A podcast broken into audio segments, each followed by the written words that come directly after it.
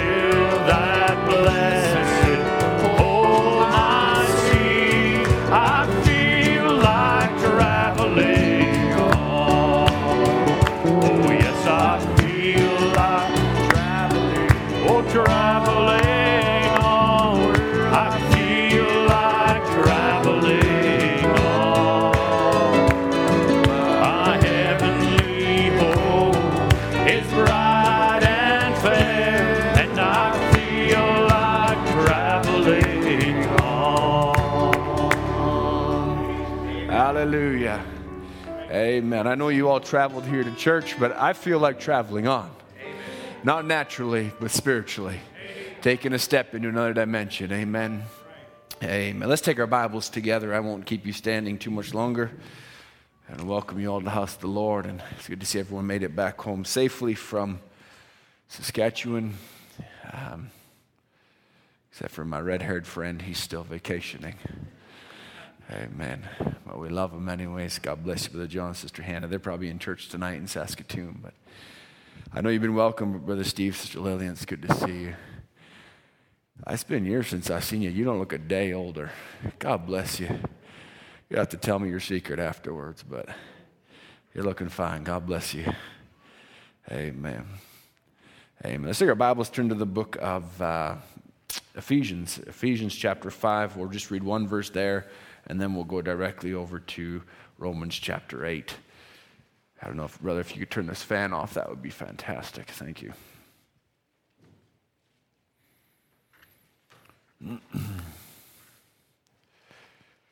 Amen. I'm kind of a funny preacher sometimes. So I wish I could use the fan because it would keep me cooler. But if I use the fan, I won't have a voice by the time we're done. So I just have to suffer in the heat, I guess. Amen. Ephesians chapter 5, verse 27 says that he might present it to himself a glorious church, not having spot or wrinkle or any such thing, but that it should be holy and without blemish. Amen. Let's just bow our heads together before we turn to the other scripture. When we invite the Lord to come and give the meaning behind the words. Amen. Heavenly Father, Lord Jesus, we love you, Lord. We thank you, Lord, that you are always mindful of us. Thank you, Lord, that, Father, there's times that we can be used of you. And, Lord, that the spare tire, as myself, can be taken out of the trunk and put on when the main tire is a little flat. But, Lord Jesus, we thank you, Father, that we've come tonight, that you're always faithful, Lord.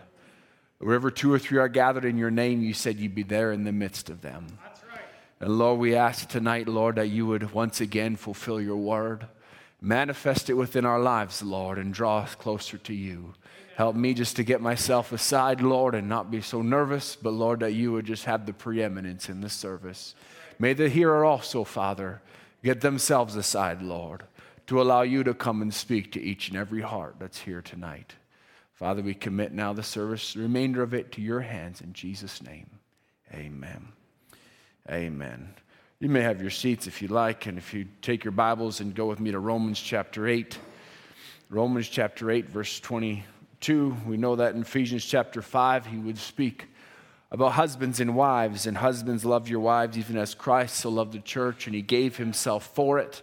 The next verse is the one we read that he might present it to himself. And tonight, Lord willing, I'd like to title it, if I could, God Putting His Self Together.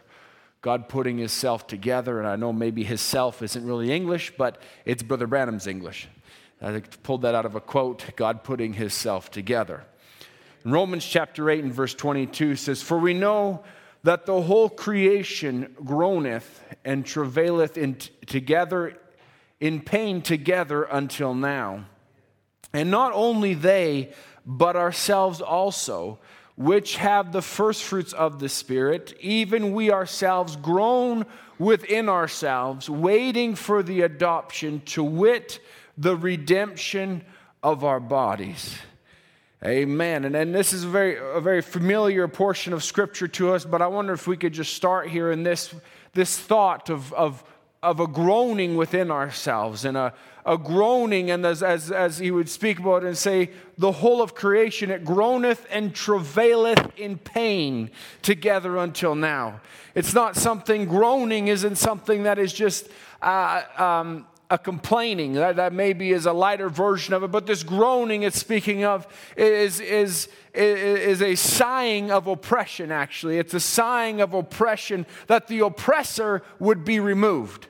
That whatever it is that, that's stopping it from fulfilling itself, that's stopping it from manifesting the fullness of what it desires, would be removed. And it causes a groaning within itself as creation is groaning because humanity and, and the sin really has become an oppression over the world that desires to fulfill what it was designed to fulfill when in the beginning God created the heavens and the earth. And He put out the seed so it would perform and it would, it would bring forth of its its own kind, but man has taken that seed and it has hybrided and it has caused it to do this and do that and do all these different things. But the creation is groaning, desiring to go back to what it originally was, to go back to its original creation, trying to throw off the sin. And there's disasters and there's, uh, there's earthquakes in diverse places and there's hurricanes and there's tornadoes and there's seemingly forest fires going on at an increase and increased rate because there's a travailing in in the world. There's a travailing in the earth looking to throw off this civilization. But also, there's also a groaning in the soul of the believer that's desiring to put off this, this byproduct of this flesh and desiring to be clothed with a new body, desiring to be clothed with something that is more fitting, that isn't oppressing to the manifestation of what is on the inside. Amen. And we know, even if we could, and maybe I'll just take it in John chapter 11, and you could turn to it quickly if you want, but John 11, verse 35, would record a very short verse in the Bible, which is Jesus wept. Jesus wept. Uh, it's as simple as two words when it says Jesus wept, somebody weeping. And God Himself, when you think of these words, it isn't, it isn't uh, just a man weeping over another man, but it's God in human flesh weeping for a reason, for a cause. In other words, something would cause God to weep something would cause God to, to, to, to, to be sorrowful enough to shed tears uh, during this time frame. And it was the time frame we know that Lazarus had, had, had died, but Jesus had heard the news that Lazarus was sick and he had decided to continue going away. And they, they finally said, Well, Lazarus is dead. He says, Yes, that's wonderful. We'll, we'll go and we'll go down to him. And he said, Well, Lazarus sleeps. They said, That's wonderful. Let him sleep. He said, No, I'll put it in your terms. He's dead. And he comes to Mary and Martha Martha, and we know the story how he says, I am the resurrection and the life. And whatever you say, whatever you believe, it'll happen right now. Whatever you're going to believe. And so she, Lord, I believe that you are. And I believe whatever, whatever you say, it will come to pass. And I believe your word, Lord. And finally, he comes down. He says, Where have you laid him? And when they show him the place where they've laid him, he begins to weep. And in this weeping, I'll say it this way it wasn't a weeping over the death of a friend. It wasn't a weeping because Lazarus had left this life. It wasn't a weeping because Jesus knew what was going to happen. Jesus came down. He already told his disciples, I go to wake him. I'm coming to wake him up. There wasn't a weeping over death because he already had an understanding of exactly what Lazarus was going to do. He was not going to remain in a dead state, but actually, that was the reason he was weeping because Lazarus was not going to remain where he was because Jesus knew that Lazarus was resting on the bosom of Abraham, that he was there and in the eternities. He was already over in paradise, waiting for Jesus to come, and he knew what it was like over there because he had he didn't bypass his theophany. He knew what the other side was like, and there was a weeping that began to come when he realized I have to call him back from that place. I have to call him back from the place of eternity. Amen. And even the next verse, it would say how the Jews, they looked at it and they said, Oh, he must have loved him. They took it in the wrong way. And some of them said, Could not this man which opened the eyes of the blind have caused them, this man who have not died? But Jesus, therefore, again, groaning in himself. Amen. There was something coming when he realized where Lazarus was. I'd like to be there where Lazarus is. This was a man not only about 30 years old, but he looked to be about 50 because of the body that was on him. But rather, he says, I would like to be there. There was a groaning even in Christ, saying, Oh, there where, Lazarus is, is a better place. The body that Lazarus has is a better body. Amen. The tabernacle he's in is a better tabernacle. It's a more perfect, a more pure. There's a desire within Jesus to say, ah, I wish I could just step over there, but my work is not yet finished. Hallelujah. We know how the end of the story goes and exactly what happened. It's not really a story, it's a reality. It's history recorded, supernatural history. Amen. A sorrow because he had to bring him back from the other side. That's the kind of groaning that is within the believer today. A travailing, desiring to throw off this tabernacle, desiring to throw off this sinful body, desiring to throw off this oppressor that seems to stop what, what it would desire to do, that there's a war within myself, that when I would do good, evil is present with me. When I desire, and there's something within me, the Holy Spirit, that's desiring to manifest the word, there's something on the outside that's an oppression of that, and there's a groaning and a travailing, wanting to throw those things off and just step into a more suitable body. Hallelujah. A groaning, waiting for what? Waiting for the adoption. To wit, the redemption of our bodies. To wit means to ascertain, which means to be made sure of. The adoptions makes Colossians 5:1 a certainty. Colossians 5:1 says, For we know that if our earthly house of this tabernacle were dissolved, we have a building of God, a house not made with hands, eternal in the heavens. The adoption doesn't make that, and I hope so. It makes that, and I know so. That's why Jesus could stand there, and when they said, Oh, we'll kill you, we'll do this, we'll do that, and he looked at the temple, he said, Tear down this temple. In three days, I'll raise it up again. It didn't matter to him. Why? Because he knew it was not uh, maybe. It was not, well, I hope everything works out. It was a certainty. He had ascertained to it where he recognized and he knew the Word of God has to be made manifest because I've received it into me. And I know that the words that I speak, they're the words of God. Amen. That's why he could say it. And whatever happens, it doesn't matter. God already spoke and said, I will not suffer my Holy One to see corruption. Amen. He didn't specifically say it'd be three days. He wrote it in a type form, said, I will not suffer my Holy One to see corruption. And he knew he took the revelation of that and began to speak those words. Oh, praise be to God. Hallelujah. The adopted Son of God speaking the Word of God isn't just repeating scriptures verbatim, exactly what they say, but it's taking the scripture, it's becoming revelation and speaking out the revelation of what was written in there between the lines. Hallelujah. By adoption, it's not a matter of if, but when. Hallelujah. An adopted son doesn't look at the body change, say if, it's just when.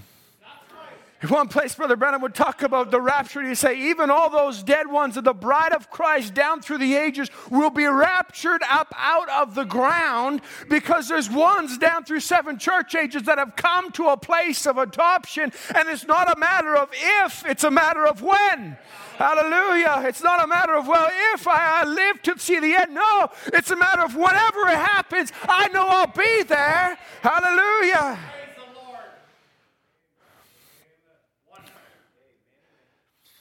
To be birthed by His Spirit in your soul. The new birth, you become a babe in Jesus Christ.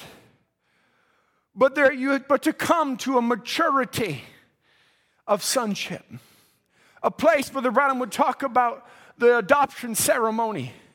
He would talk about how it wasn't that you weren't a son, you always were a son. Amen. Amen. You, you always were a son of God. But when you get the revelation Jesus Christ is that you become, it's a revelation of what you always were, but now you're just a babe in Christ. But now to bring that to a place of maturity. Amen. A place where you're walking according to the leading of the Spirit. We walk by the Spirit and not by walk by faith and not by sight. Amen. We live according to the Spirit. But to come to a level of maturity, let us go on, the Bible would say, not leaving aside, but let us go on unto perfection. Amen. It says, but this, this, and now what is adoption? Adoption, we know, just to sum it up quickly, is not just being a babe in Christ. It's, it's just, it isn't just being identified by name, but it's being identified by word. Amen. It's not just taking because when you are birthed into Christ, you take on the name of Jesus Christ.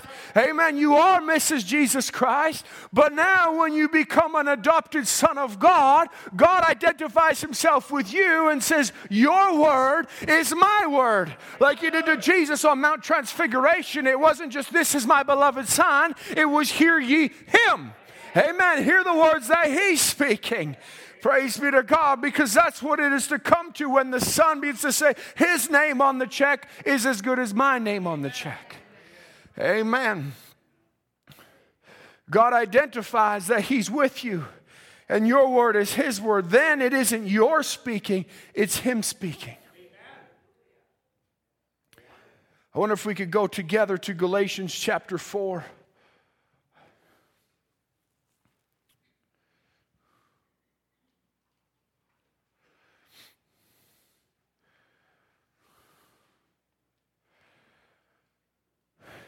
Galatians chapter 4.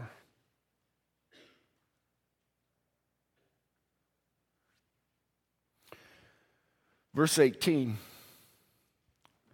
Sorry, Brother Ethan, I don't think I gave you the scripture, but we'll read verse 18 to 31. It says, But it is good to be zealously affected always in a good thing. Amen. It's good to be zealous towards a good thing. And not only when I'm present with you. In other words, don't put on your game face when the special speaker comes around. Make it every day. It says, My little children, of whom I travail in birth again until Christ be formed in you. I desire to be present with you now and to change my voice, but I stand in doubt of you. Tell me, ye that desire to be under the law, do you not hear the law? For it is written that Abraham had two sons, and one by the bondmaid, and the other by a free woman. But he that was of the bondwoman was born after the flesh, eh, but he of the free woman was by promise.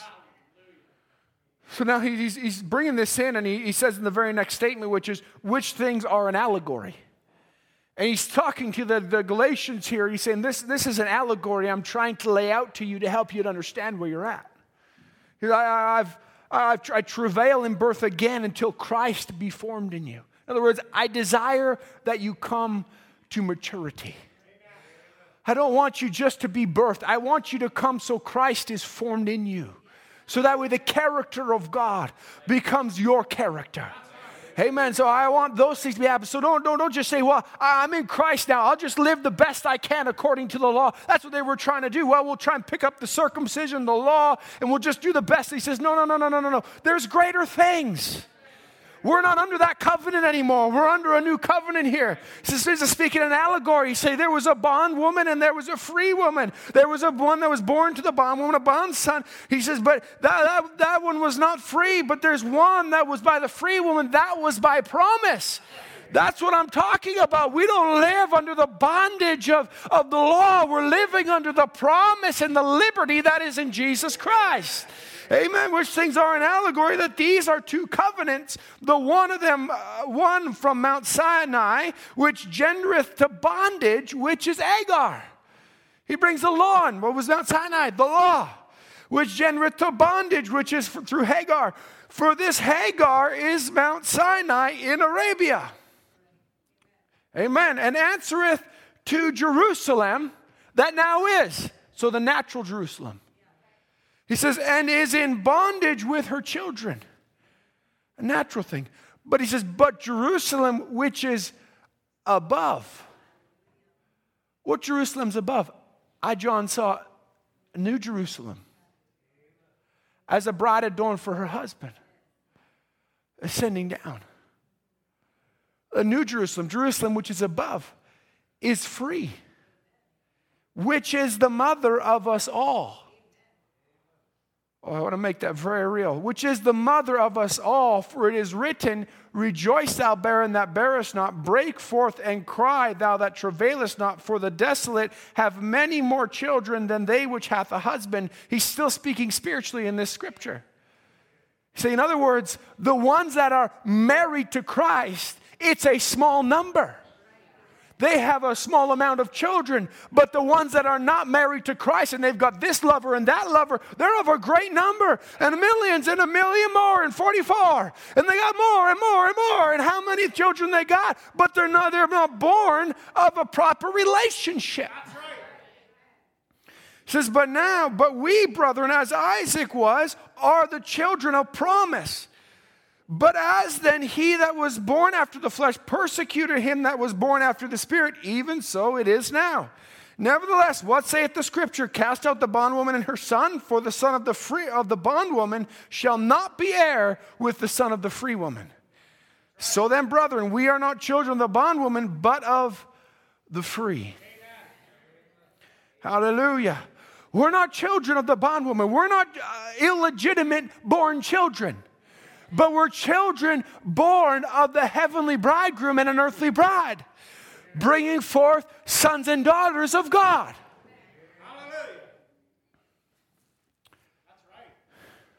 Let me bring this quote in from, from Christ is the mystery. He says, The new birth is Christ, is Christ, is a revelation, and God has revealed to you this great mystery, and that's the new birth. He says, now we know that. The new birth is a personal revelation of Jesus Christ. He says, but now what are you going, what are you going to do when you get all that group together? And then the next statement is where the revelation is perfectly in harmony and God expressing it through his word by the same actions. So when you get the group to get that group, the one that's been born again, and they come together, not in a physical location, but together in Christ. The revelation will be perfectly in harmony because they got the same Father. He says, and his, through his word, by the same actions, the same things that he did, making the word manifest. That group will do the same things he did. Oh, if the church only knew its position, it will one day then the rapture will go when it knows what it is. Amen. I, I, that's, that's a lot in that, in that quote, and we love that last part when the church knows who they are. But I want to just back up a minute and go back to when that group gets together. When you get that group together, that group is the bride group. The bride of Jesus Christ. When you get them together, in a spiritual baptism, all of them as a whole married to Christ. That's by revelation now.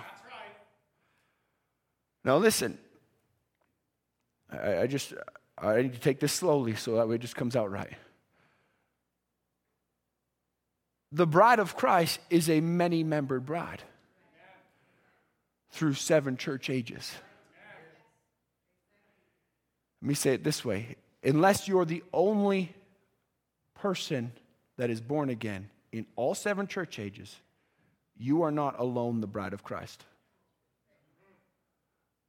The bride of Christ is the body of Christ. But as we read about it, and, and, and listen, as we read about it there in, in Galatians, he's saying, We're born Jerusalem, which is of above, which is the mother of us all. So, in other words, there's the body of Christ, there's the head, which is Christ. When they come together, it manifests the word and brings forth offspring, which is sons and daughters of God. You can't break the type. So, in other words, you personally are not going to bring forth and bear a son of God. But the body of Christ is made up of children of God, is made up of sons and daughters of God. Amen. Now, right before the seals were opened, Brother Branham would preach, preaches the breach. God in simplicity, and he preaches the breach between the seven church ages and the seven seals. And this notates in this, in this message, he, he begins to notate the filling or the bridging of that breach, or what that breach is. We would talk about and say there had to be somebody who talked about down through the different, before 1963, he would even talk about there had to be somebody that could stand in that breach and put their hand on sinful man and, and on God and bridge, the, bridge that gap. And, and, and, but now, I want to say it this way that, that, that breach is not filled by the breaking of the seals. That is not what filled or what bridged that gap. But the breach was caused by sin when fellowship between God and man was broken in the Garden of Eden. And the revelation of the tree of life became a seven sealed mystery, which no man was worthy even to look upon, let alone to loose the seals and open that book. We know these scriptures very well. I could read them all in Revelations, but I think you all know them by heart. But, but we needed and we needed redemption, and the work of a kinsman redeemer had to be done to re- prepare the breach between God and man.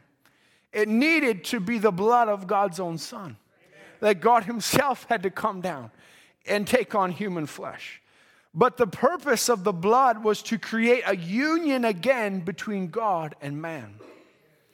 In other words, the marriage of a heavenly bridegroom and an earthly bride.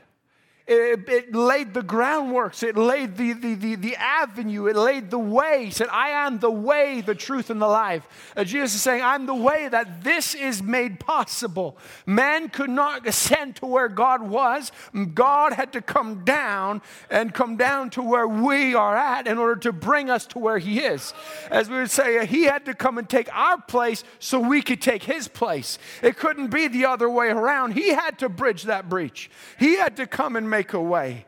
But as he bridged the gap with his own blood, he reached down to earth for a body that would receive his own spirit. We can look at it. Brother Branham would talk about how different ones in the Old Testament, he would talk specifically about Job. He said, When Job seen the coming just one, the one that could stand in the breach between sinner and God and bridge the way, that perfect seed and he said, These seeds is corrupt, and I see them go into the ground, and his son would come and mourn him over him. Talk about his own self. He said, This, this, this is corrupt, and it would go in the ground, and someone come mourn. But what happens? Well, what happens? And oh, everything else, you know, the tree dies and it comes up again, the flower dies and it comes up again. But what about man? What happens after he dies? And Job finds himself in this place, but he said, then he found out that there was one coming who could bring back perfection to the Word of God again. Amen. That would make a way, that would bridge the way. Then the prophet got in the spirit and began to cry out, I know my Redeemer liveth, and in the last days he shall stand upon the earth. Hallelujah. Though after the skin rooms has destroyed this body, yet in my flesh shall I see God. Hallelujah. that he had to come and he recognized he needed somebody in bridging that gap. Jesus would make the statement, Will I find faith when I come? In other words, he says, I've bridged the gap, but is there somebody that will receive what I'm giving? Amen. Uh, because he's desiring again to restore fellowship. The purpose was in restoration of fellowship between God and man once again, to restore us back to who we were, we originally were. But it was to be in the form of a marriage union. And Christ, we know, Christ is the masculine. His body is feminine by designation. Amen. Once I can read a lot of quotes, but I, am I'm, I'm trying not to. Created a new, his, his body, feminine by designation, created a new creation after his own image, taken from his side. It's amazing how the scripture always is. Just like Adam was created, both male and female created he them in spirit form. First, he created them in spirit form, and he was both male and female together in that one spirit. There was both masculinity and femininity dwelling together, but first it had to be in spirit form. Then God said, I'll give you a body because it was in that spirit form that he told them, Go forth and multiply and replenish the earth. How's he going to do that just as himself in one person, in masculine and feminine? I don't know, maybe God had a way, but that wasn't God's way. He said, No, I desire to make him a body. And he formed a body out of the dust of the earth. Amen. And, and Adam became a living soul. And as Adam began to walk and as he began to see everything going on, he recognized and said, It's not good for Adam to be alone. So he took out of Adam, he took a rib out of Adam, put him into a deep sleep, and he took a rib out of Adam. And we noticed, Brother Branham we even talk about, it, he'd say that, oh my, he'd say that the body of Eve was a byproduct of Adam because it was formed just from one rib. He took and made the whole body. He says that was a byproduct, but the spirit was not a byproduct. Adam was both masculine and feminine, and God took the spirit of the feminine part of the spirit of Adam and put it in the woman. God didn't call her Eve. Brother Red was preaching on this recently. God did not call her Eve. It was after the fall that Adam called her Eve. Amen. But we find it was it was God's called her, and He said, "This is the woman." Yeah, Adam named her the woman at the beginning, and then we find that that's the way it was because it wasn't a different person, even though it was separate flesh.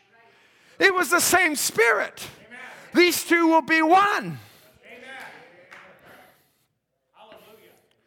Let me just take a minute on the human veil here, and then we'll just step back into this. Branham would say, so you'll be when you when you come from behind that human veil that would laugh at a meeting like this. The human veil, our humanity that would come into a meeting like this and, and just laugh at it and say, oh, there's nothing to it. That man who would stumble at divine healing and say the days of miracles is past. When you drop from behind the human veil, the traditional veil, and everything will know, everybody then will know that something happened to you. In other words, when you stop hiding behind just the humanity, just the flesh, just yourself, the carnality, and God drops something in your heart, everybody's to know.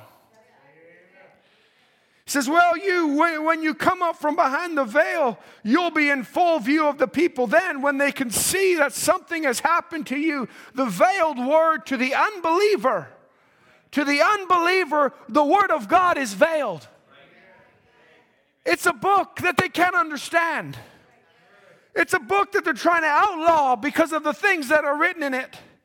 Because they don't understand of what it is. And they say, why aren't the book of Maccabees in it? Why isn't the book of Enoch in it? Because those don't fit the love letter to the bride. And this is a love letter, and God was watching over it that He wouldn't put a bunch of just history, but there was a purpose to it. It wasn't just a historical event, but it was reality. God saying, This is for you. This is my love to you. This is who I am. And it becomes revelation to the heart of the believer that that is to recognize this is my husband. This is my lover. This is my Lord. This is my all in all. This is everything to me because it's not just a book, it's not just nice words, it's not just poems, but it's God's love letter personally to me. Because to the unbeliever, it's veiled, but it's in full view to the believer. hallelujah, Jesus Christ, the same yesterday, today, and forever, then it was God. In them days, the days of Jesus, it was God in a man, his son, Jesus Christ. We believe that, not just a prophet, not just an ordinary man, an ordinary human, it was God in Christ. God in man, the fullness of the Godhead bodily in a man, God in a man. Now it's God in men. Then it was God in a man. Now it's God in men.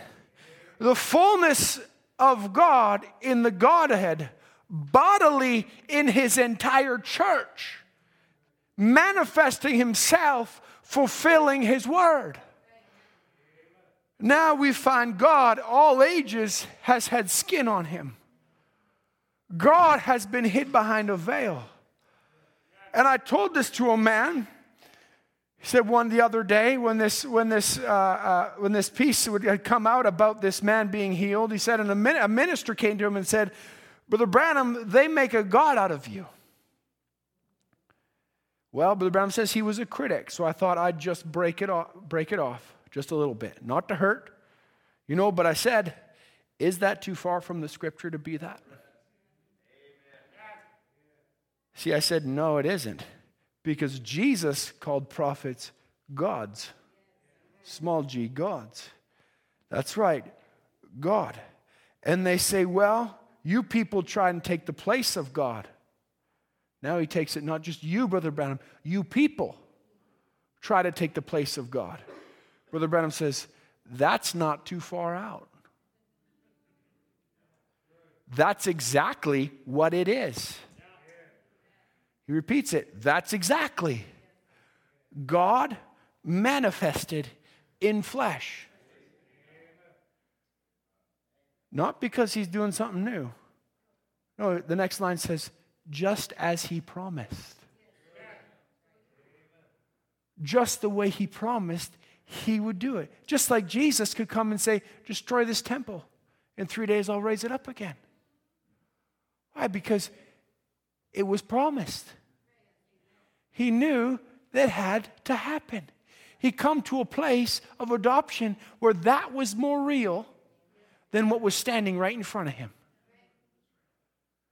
And now he's coming and saying, You people. the world doesn't like that statement. What do you mean, you people? I'm happy to identify you people, the bride of Christ. You try and take the place of God. That's not too far out. That's exactly what it is. See, Adam, in spirit form, when he received the, the word of God to multiply and replenish the earth, could not yet do it in that form. But yet he was having fellowship with God in that form. In spirit form, he had dominion over the earth still. He still could have fellowship with God. He was made in the very image of God. Even though without a body, he could still have fellowship with God. But God had to make a body of the dust of the earth for him before he could separate out the feminine and bring the manifestation of the Word. He re- Adam, right in the beginning, received the word of God, but yet it couldn't be manifest yet. There was a season for it. Even in eternity, where there is no time, God still has seasons. Hallelujah. That God looked at it and said, But now there's a season where I'm going to create a body. And now there's another season where it's not good for him to be alone. And he created Eve the woman. And we know that, that he took it right from his side, so she was flesh of his flesh, bone of his bone. But God had to make a body of the dust of the earth so it could be manifest. And you and I were in Christ before the foundation of the world. Right, yeah. He, though, had to become flesh and be put into a deep sleep of death so the feminine bride could be taken from his side. Hallelujah. The cross was not just about his blood. It was not just about taking away sins. It was so that he could take the feminine side out. of the very Spirit of God. Man created in the very image of God was created a spirit, male and female created he them. And he, it was in the image of God. Now, God coming down the second Adam so that he could separate out his own spirit out, the feminist by designation. He could take the masculine back up and send the feminist back down on the church in Acts chapter 2. Amen. So she could be a recipient so that she could be flesh of his flesh and bone of his bone. Because he had to make a way, because it couldn't be flesh first, it had to be spirit first. So that he had to create in you and I the very Spirit of God and bring that to a place where it would groan and travail, desiring to throw off the oppression of this earthly byproduct flesh, the byproduct of a mother and father. That's how this was born. But what's on the inside was born of the incorruptible. Amen. It's, it's the seed of the free woman, and we are free. Hallelujah. But it desires to throw off the bondage of the bondwoman because we're not heirs together. We don't have any part together, but rather we're going and we, we groan and travail to be clothed with the tabernacle which is of above. Hallelujah. But now at the opening of the seals, to get back to the, bring it back into this, are you still with me? I think you are. We're doing good. At the opening of the seals, when he would talk about at the beginning, he would preach the breach message. When he preached that breach, it was, the, it was more than just showing that the breach was filled because it was filled 2,000 years ago, but rather it was showing that this now is the marriage ceremony, is, is being performed. Hallelujah. Just like in the beginning. When Eve was taken from his side and God presented her to Adam.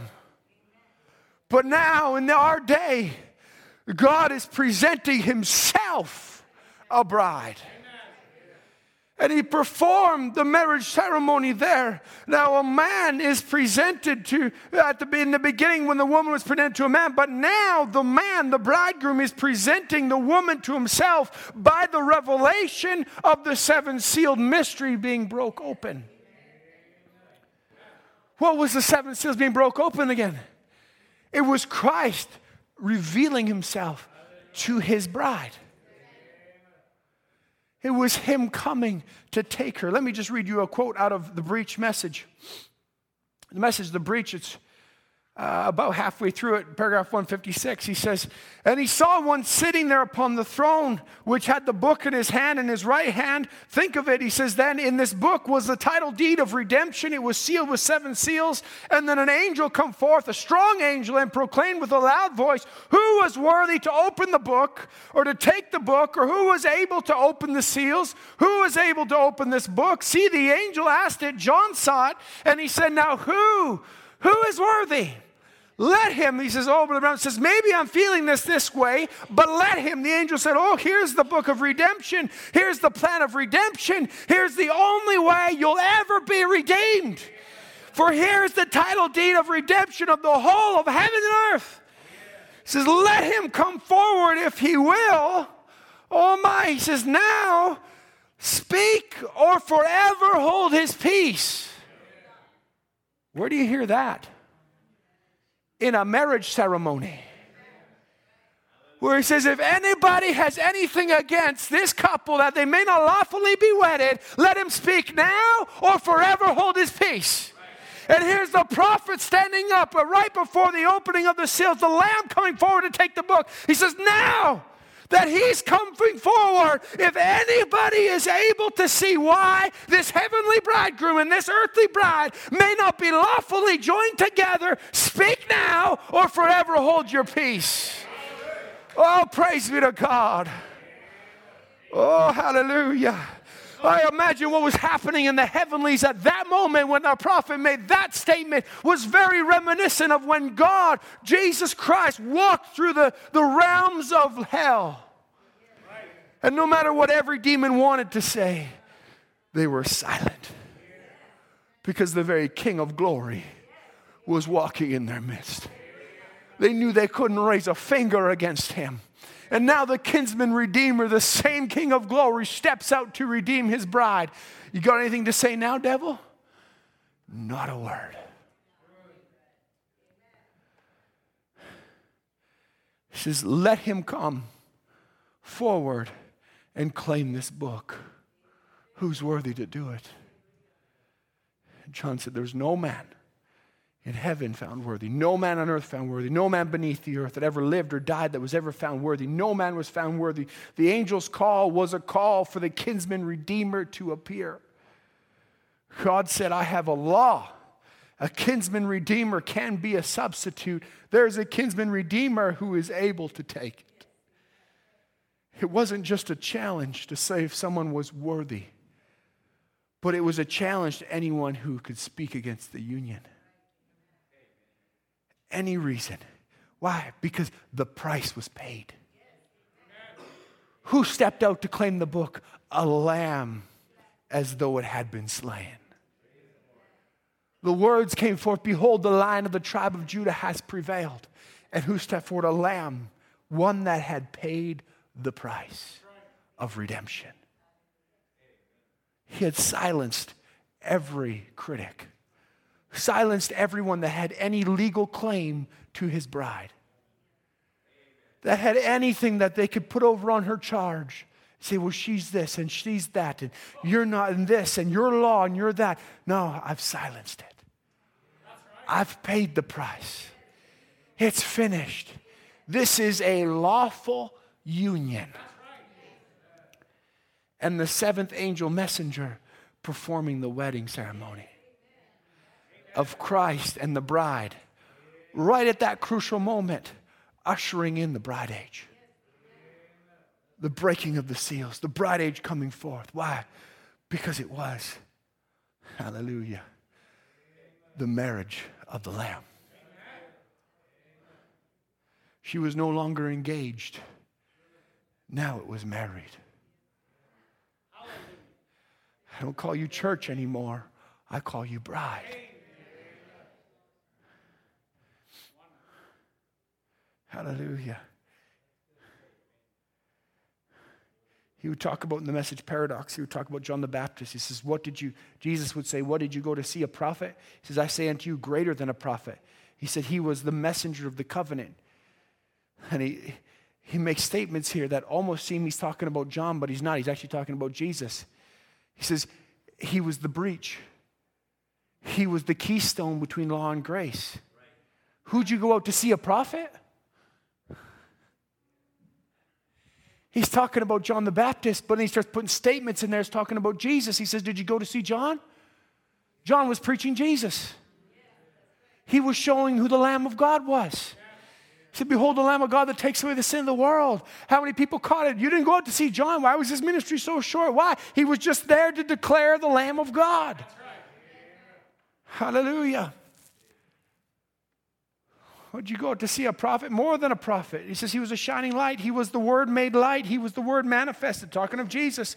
Then when he come to the scene, when Jesus come on the scene, John said, I must decrease, he must increase. Two of them couldn't stay at the same time.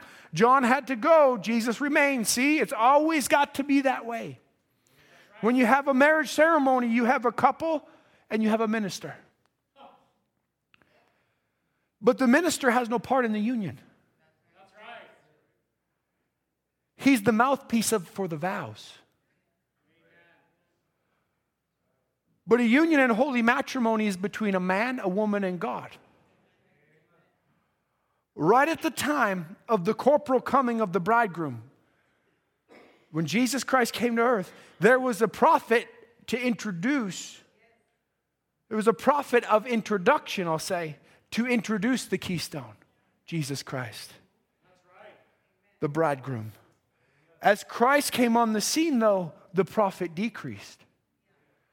So was it, I'll say, that week in 1963 when a man stood there and declared, The bridegroom has stepped out to claim his bride.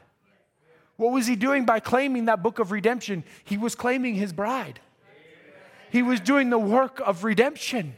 He was saying, Every name that's written in this Lamb's Book of Life, it's mine. I've paid for it. This is my bride. Hallelujah. He, just like we got the, the story, the allegory of Ruth and Boaz. We could preach on that for hours, but we won't. But, but, but, but here he steps forth to claim his bride, and night after night, that week in March of 1963, night after night, breaking those seals. What was he doing? Declaring himself to his purchased possession. Declaring himself to his purchased possession. And the mouthpiece of the vow, the prophet, was decreasing, but the word of God goes on stronger than ever before, even today. Hallelujah. Even though the prophet's been gone for decades, it that it's, it's not about that anymore. He performed the vow. It's about the word of the bridegroom now coming and being made manifest in the bride. Amen. And the words that were spoken by the prophet are more real today than they were when they were spoken. Oh, praise be to God. Let me just make that very real to you for a moment. When you take a, a couple and they come up here and they make their vows before one another, and they begin to say things as they're standing there, the best day of their life everything is perfect. There is nothing going wrong. And the words of the vow by, made by the couple at the altar, they're not really realized in that moment. Because everyone's at their best. When the vacation honeymoon is on their mind, and they say, Where you lodge, I will lodge. Sure, we're going to Hawaii. Sounds great or we're going down to the Shuswaps, or we're going wherever, Bahamas. It's amazing. Where you lodge, I'll lodge. Wonderful. Praise God. He's got to take me with him. And the words begin to come out, standing there holding hands at the altar. Your God will be my God. Looking into each other's eyes, just rose colored glasses on. Not a disagreement on the word at all.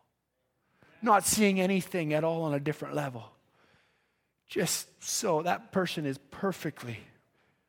When you're sitting there, standing there at the altar, the guy stands on this side. I'll stand over here. And he's standing there. He's not looking at her thinking, oh, she's not perfect yet. No, she's perfect. She's everything. She's the perfect Christian. She's the perfect. Oh man, like I wish everybody was. Like, she's just the best. Your God will be my God, of course. You don't realize what that is yet.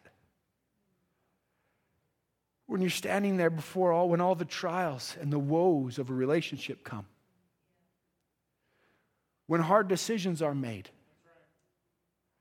when you made that vow and you said, in sickness or in health, you're in perfect health standing there at your wedding going, Of course, he's the strongest guy I've ever met. He'll never be sick the realization of it hasn't quite struck. But then when he's got that dreaded man cold,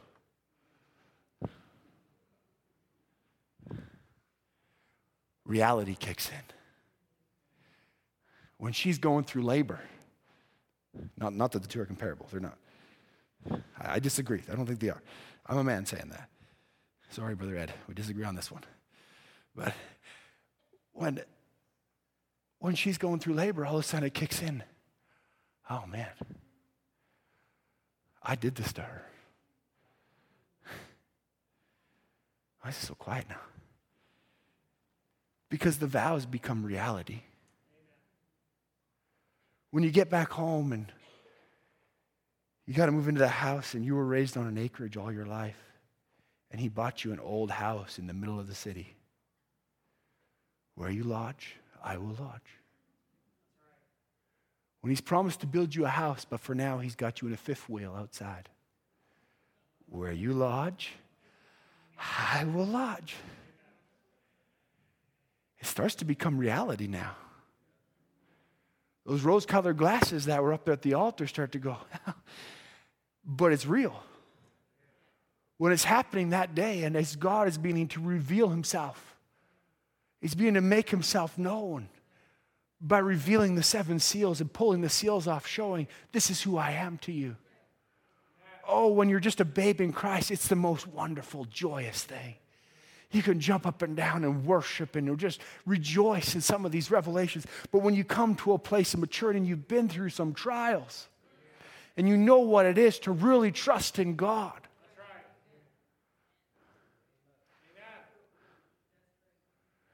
when your livelihood gets taken away from you and you've got nothing but the Lord to rely upon, all of a sudden that vow becomes real.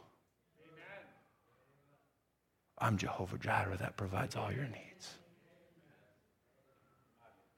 When the doctors come and say, You've got cancer, and there's nothing we can do for you, I'm the Lord that healeth all thy sicknesses and diseases. That vow becomes a reality now. When your family turns their back on you, says, I don't want nothing to do with you. You're walking according to this cult. You're this, you're that. We don't want you. You don't believe it like you should.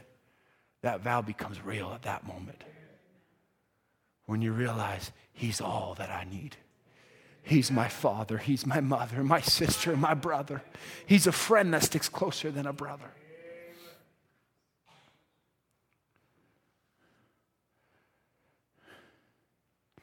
How are we doing? I got to close.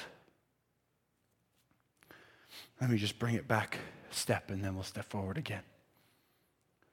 I want you to just catch this. By the restoration of the gifts in the Pentecostal age,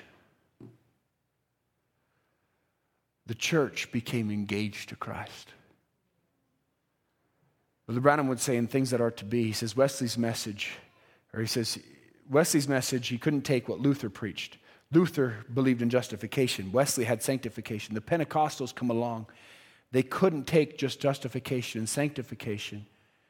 It was the time for the restoration of the gifts. God has seasons. But he says, now we're going, but he says, now we're going from that. Amen. Not that we leave the gifts off, but he says, this isn't the time anymore. The restoration, the gifts are restored. We're going on from that. This is in another place in the message Oneness.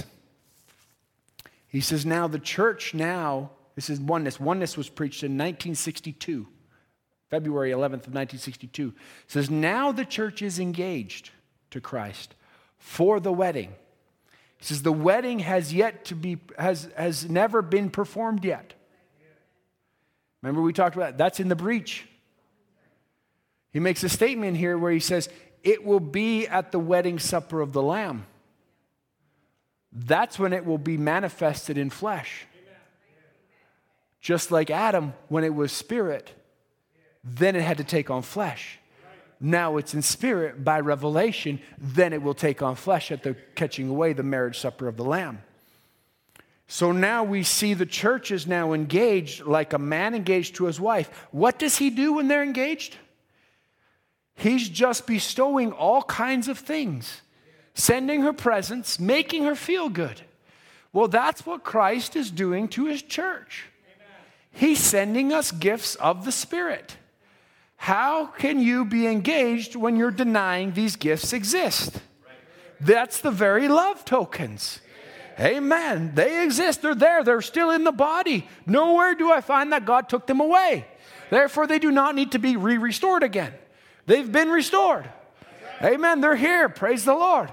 But he says that these signs shall follow them that believe. It's God's token to the church. He says, now keep those things in mind. The church must believe every word, every promise, every iota, and claim it for themselves and exercise themselves in it. If I was engaged to a girl and I was a single man, I'd send her something, an engagement ring, that she could wear it, that she shows that she. We know that. You'll have a sister that'll walk like this all her life. But when she's engaged, she walks like this. Why? Because she's got a ring on her finger. She wants to show. She does. She wants to everyone to recognize, hey, I'm engaged now. Look, I've got another piece of, of, of jewelry on my finger, something that means something. It wasn't just a dollar store thing. I hope not, brother, have mercy. But it wasn't just something else, but it was something that means something. It's got value to it, not because of how much he spent on it, but because of what it meant. Praise be to God. It's something that, that it has a promise behind it. The promise behind the gift of the ring is that there will be a wedding. Hallelujah. We're not worldly couples. Trust me, I know the worldly couples where they're engaged and they're engaged and they're engaged. And next year they're engaged, and the year after that they're engaged. And when's your wedding? We don't know yet. What was the point? The point is to get married. Praise be to God. The reason you gave her that ring was because there's another ring coming, one that is given at the token at the wedding ceremony. Praise be to God. It's the same thing in the spiritual. Why did God give the gifts? It wasn't just so we could rejoice in the gifts, though the gifts are wonderful. We rejoice in them and we could show it off. My wife still wears her engagement ring. And I'm super happy she does because it's attached to her wedding ring. Hallelujah. It's attached. Just you can't separate them. It's not something that's different. It's not something that you could take apart and say, well, today I'm married and I'll get the gifts later. No, it's something that goes together. Praise be to God, but she doesn't have to go around and show everybody, I've got a ring, I've got a ring. Where's the guy? He's in Grand Prairie. No, I'm going home with him. When I leave tonight, she's going home with me. Or because I'm preaching more accurately, I'm going home with her because she's going to drive. But that's just that's the reality of it when it becomes marriage. It's not so much look at my ring, look at my ring. No, it's I've got a husband now. And guess what happens then? I've got children now. There's something that begins to be manifested because of a union. Because the bride and the Christ become one. They begin to make real sons and daughters of God.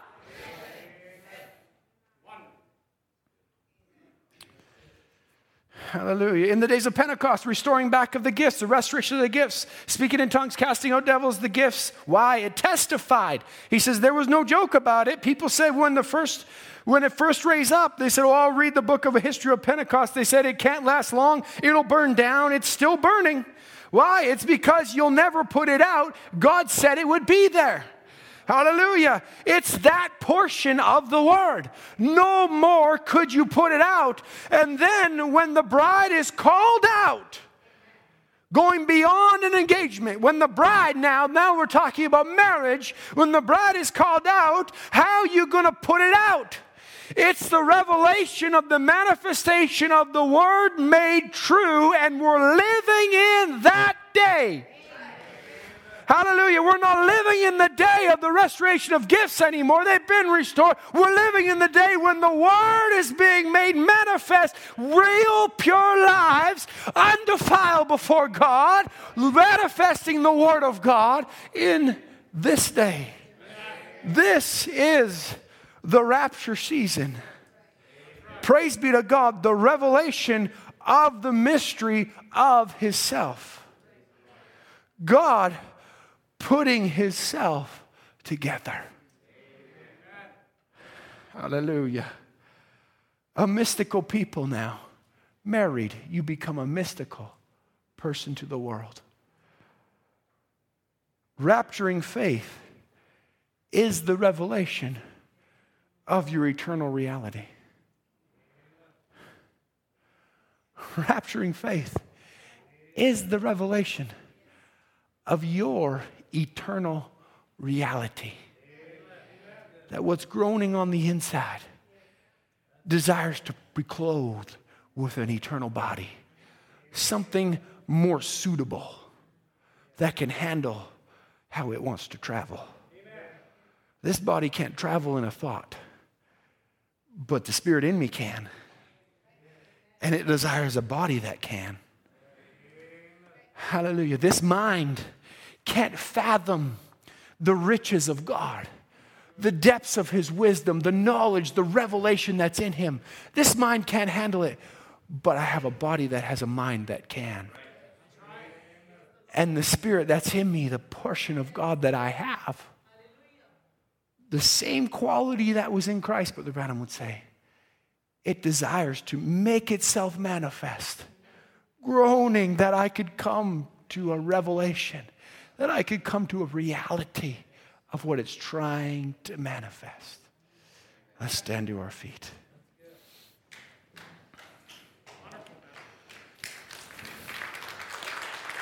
Hallelujah. Hallelujah. Oh, what an awesome God. If you look up the term in the Bible, I will. It's said in a marriage ceremony, I will. Do you take this, man? I do. I will. If you look up the term I will in the Bible, it's said 3,834 times. It's a love letter. This is his vow to you. I will. Hallelujah. Hallelujah. Oh, I want to see him look upon his face, there to sing forever of his saving grace.